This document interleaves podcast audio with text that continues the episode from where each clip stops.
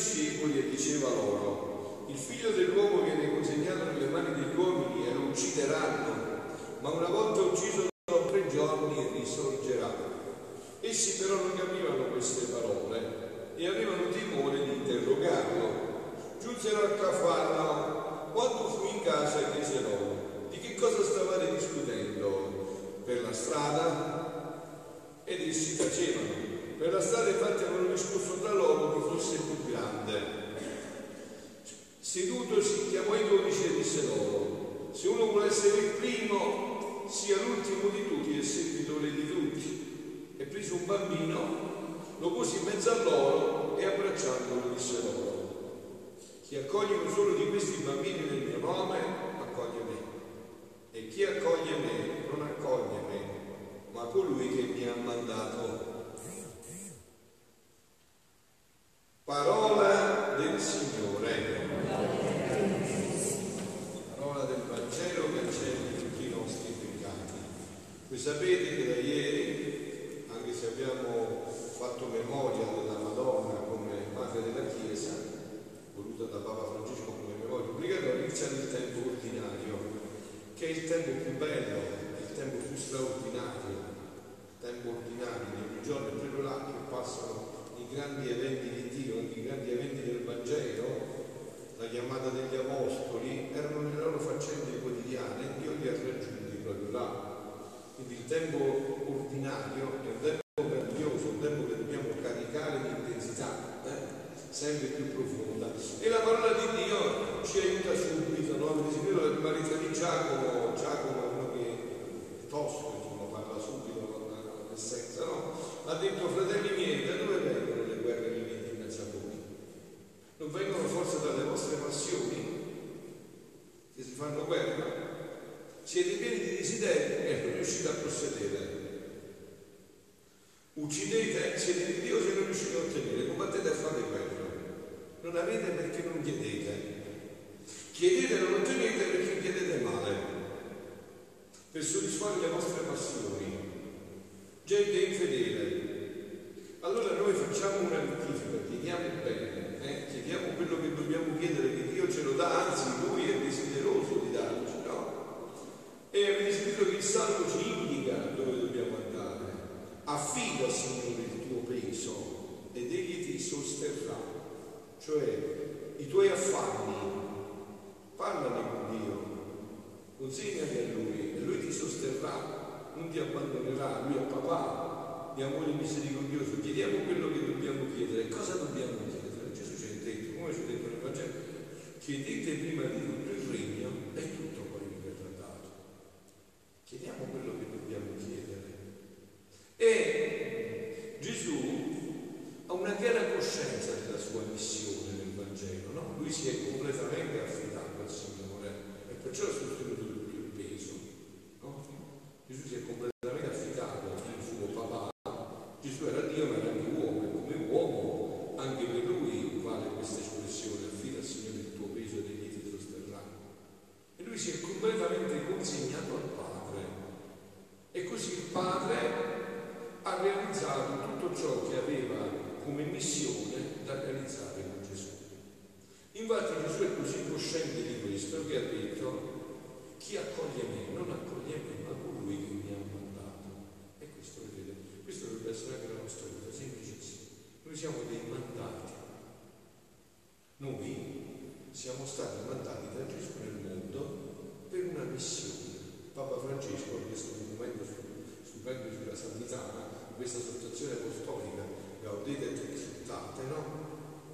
Dice proprio questo: ogni vita umana è una missione, siamo dei mandati. State tranquilli, noi non siamo soli, abbiamo un papà che ci ha mandato con un compito, una vita ben precisa, e il battesimo è proprio questo. Io non ho ancora visto bene, no? Ma ieri Papa Francesco ha parlato ai vescovi riuniti nella conferenza episcopale, no?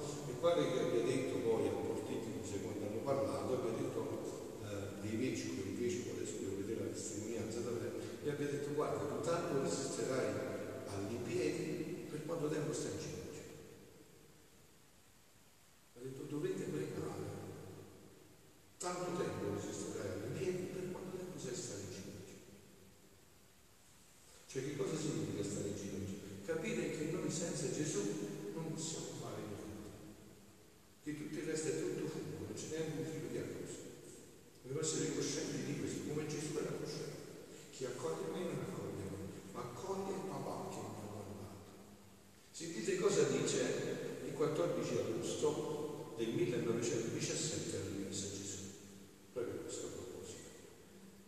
voi sapete che a fianco a Gesù chi può dire in pienezza quella questa è la mamma, siamo nel suo peso, ma adesso ne parleremo, no? È come il figlio può dire, fiat mei sei molto un caro come tu, si avvenga di me papà quello che vuoi tu, tu sosterrai tutto il mio peso, affido a te tutto, perché tu sosterrai tutto il mio peso. Dice Gesù il quattordici agosto millenovecentodiciassette, figlia mia, sta parlando a Luisa, ma sta parlando a me, no? Io non facevo altro che darmi in balia alla volontà del Padre. Questa è l'unica attività di Gesù e questa dovrebbe essere l'unica nostra attività, darci alla volontà del Padre. Perciò tante volte ci fanno il male in mano, il male di testa, cerchiamo i nostri progetti, le nostre cose, ma Dio può consolare tutti in un momento. C'è una sola sicurezza, appunto, darsi in balia alla volontà del Padre, sicché se pensavo, pensavo nella mente del Padre, se parlavo, parlavo con la bocca e con la lingua del Padre, se operavo, operavo nelle mani del Padre, anche il respiro respiravo in lui e tutto ciò che facevo andava ordinato come lui voleva. Cioè Gesù aveva una comenta, una stella fissa, un punto fisso, che doveva essere la volontà del Padre. La volontà del Padre che significa il mio massimo bene, ma come tu muori è il mio massimo bene, sta nel cielo. Papà, ma tu che volete il tuo massimo bene, sicché potevo dire che la mia vita la svolgevo nel Padre, io ero portatore del Padre, perché tutto dice nel suo volere, niente facevo da me, niente. E questa è la santità, questa è la vita facile nostra, non dobbiamo fare niente da noi. Ecco perché serve la preghiera, la preghiera è una cosa a comprendere la volontà del Padre e contemporaneamente la preghiera ti dà la forza per realizzare ciò che vedi, la volontà di Dio. La preghiera è questo, non è, non è una cosa interspaziale, no? È proprio questa, vedere la volontà del Padre e contemporaneamente ricevere la forza per fare quello che vedi. E niente facevo da me, il punto mio principale è la volontà del Padre, perché non badavo a me stesso, né per le offese che facevo io interrompevo il mio corso, ma sempre più volavo al mio centro. Visto Gesù sulla croce, tutto quello che fanno, che vestire, che ci buttano, che Gesù non c'è dov'è. Aveva proprio la volontà del Padre, non vedeva niente di tutto quello che c'era intorno. Allora, questa è la volontà del Padre, questa è la mia volontà. E allora la mia vita naturale finì quando in tutto compì la volontà del Padre. Così dovrebbe essere anche per me. Io ci ho dato un compito e quel compito dovrebbe finire quando noi abbiamo compiuto ciò che papà voleva da noi. E possiamo dire come Gesù, anzi farlo dire a noi, come, come è morto Gesù, come ha detto la luce, tutto. Papà, quello che mi hai dato da fare io l'ho fatto. Questa è la vita, avete capito? La vita è una missione che siamo tutti qua così, buttati così, come danni. Ognuno di noi ha un compito preciso. Dio conosce il numero dei capelli per chilometri, per tante volte che sono sulla terra, adesso sono quasi otto miliardi di uomini sulla terra, e Dio conosce il numero di chilometri che sono sulla terra, tutti quelli che sono stati e tutti quelli che saranno. E ognuno ha un compito preciso, unico e irripetibile. Questo lo sottolinea molto bene Papa Francesco in questo documento che vi invito a leggere, perché è bellissimo ed è semplicissimo. Questo sulla santità lo sottolinea molto bene questo aspetto. Ognuno di noi è unico. Se io non realizzo quel compito che Dio mi ha dato, quel posto rimane vuoto per sempre. Non c'è un altro come me, né c'è mai stato né mai ci sarà. Così tu, figlia mia, se ti darai in balia della mia volontà, ecco sta parola, non avrai più pensiero di nulla. Come abbiamo detto nel Salmo, affida al Signore il tuo peso ed egli penserà a tutto.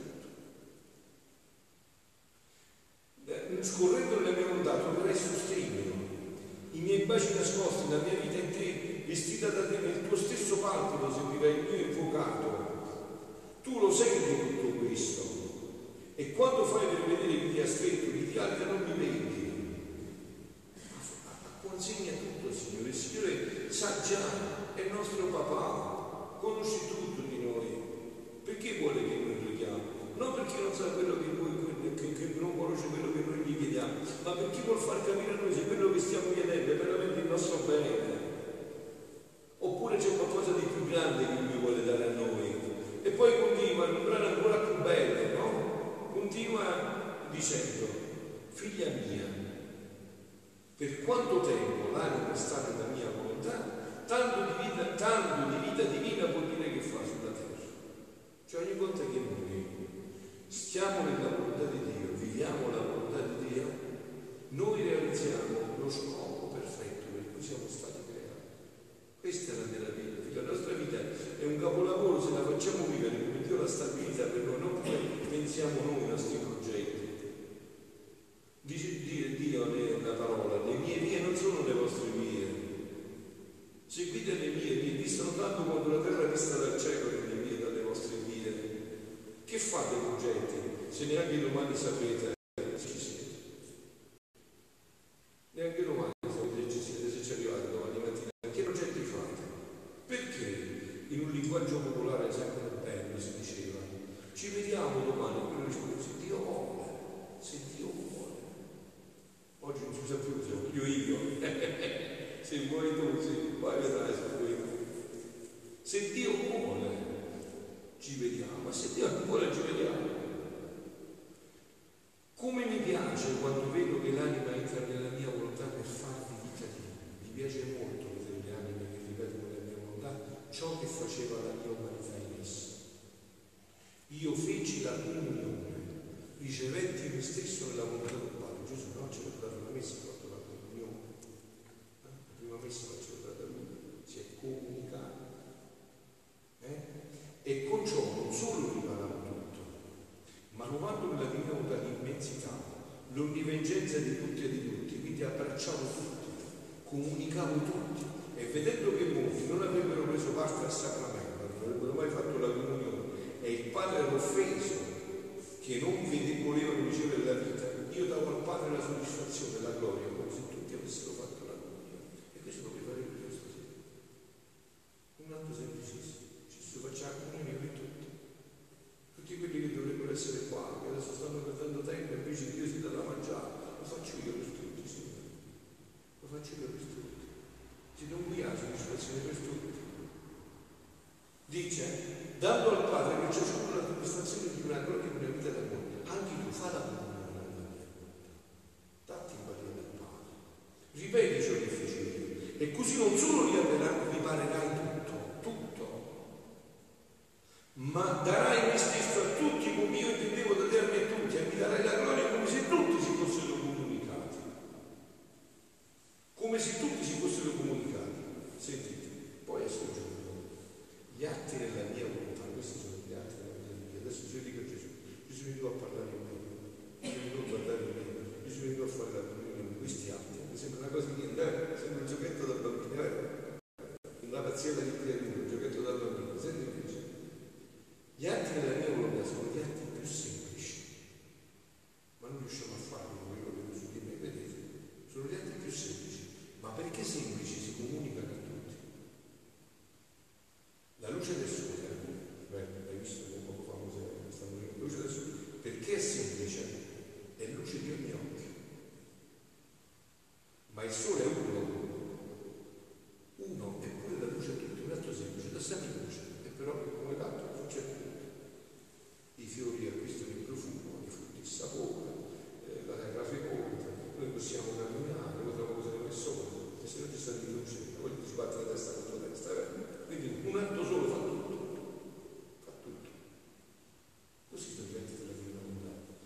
Un solo atto di mia volontà, come luce semplicissima, si diffonde nel mio cuore, in ogni opera e in tutti.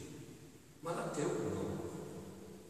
Il mio stesso essere, perché è semplicissimo, è un atto solo, ma un atto che contiene tutto. Non ha piede ed è il passo di tutti. Non occhio ed è occhio di tutti, è luce di tutti.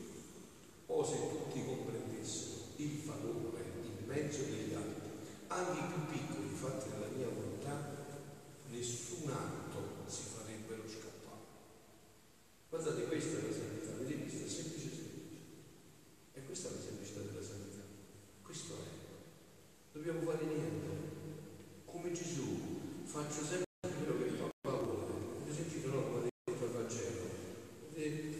Padre, perché diceva io non vengo da me, è papà, chi accoglie me non accoglie me, accoglie papà che mi ha mandato. E concludiamo, siamo nel mese di maggio, no?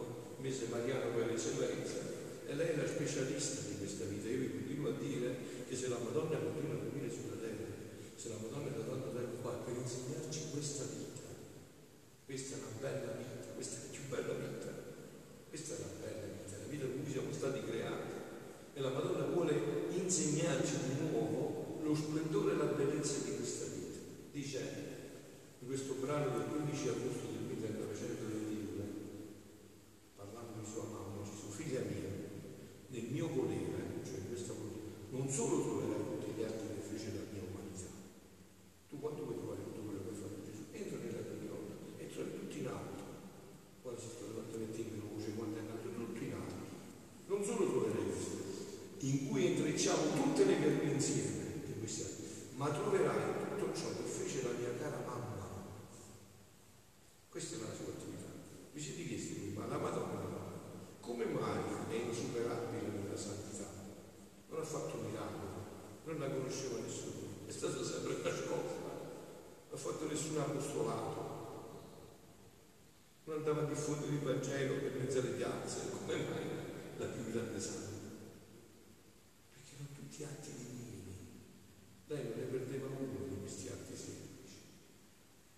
Lei credeva, lei era certa che la santità era fare bene la pasta fagioli.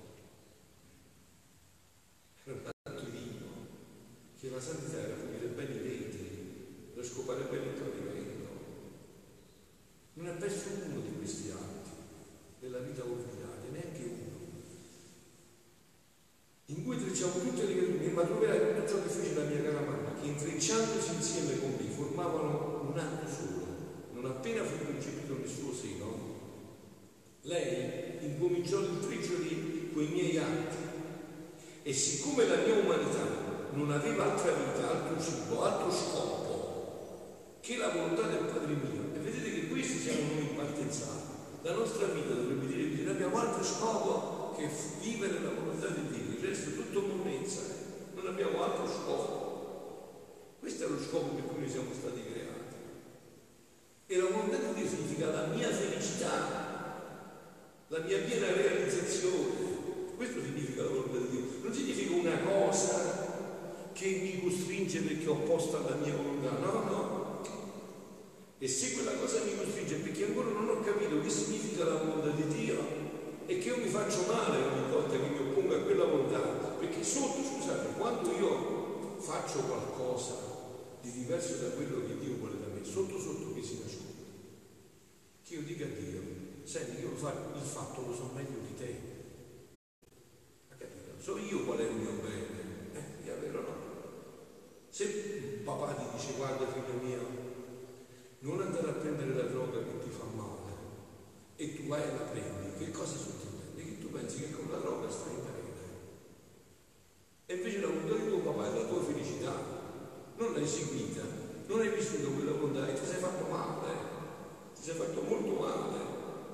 Altro cibo, altro scopo che la sola volontà del Padre mio, che scorrendo in tutto mi faceva atto d'ogni creatura per mi dare al Padre i diritti di creatura da parte della creatura, per darmi come vita le creature. Onde come cominciò il suo intreccio con me, la mamma, così anche lei ridava a nome di tutti i diritti del creatore, e si ridava a tutte le creature, sicché tutte le creature ricevevano come vita insieme ai miei gli atti della mia mamma. Ora in cielo lei abbraccia tutta la gloria di ciascuna, da parte di ciascuna creatura il mio volere dà tale gloria che non c'è gloria che essa non contiene, né gloria che da lei non scenda. Perciò lei è beneficio di tutte le grazie, non c'è niente che non scenda attraverso la sua di lei, perché lei ha sempre solo vissuto questa volontà e vuole sempre solo portare questa volontà. Ma perché vuole portare questa volontà? Perché lei ci dice, guardate che questa volontà a me mi ha reso felice nel tempo e nell'eternità, nonostante le pene, le sofferenze più grandi e inaudite che nessuna creatura ha avuto come lei. Però queste pene non potevano fermare questa gioia, perché quella, queste pene non fermavano la gioia di fare la volontà di Dio, di vivere la volontà di Dio, non c'era niente che le poteva fermare.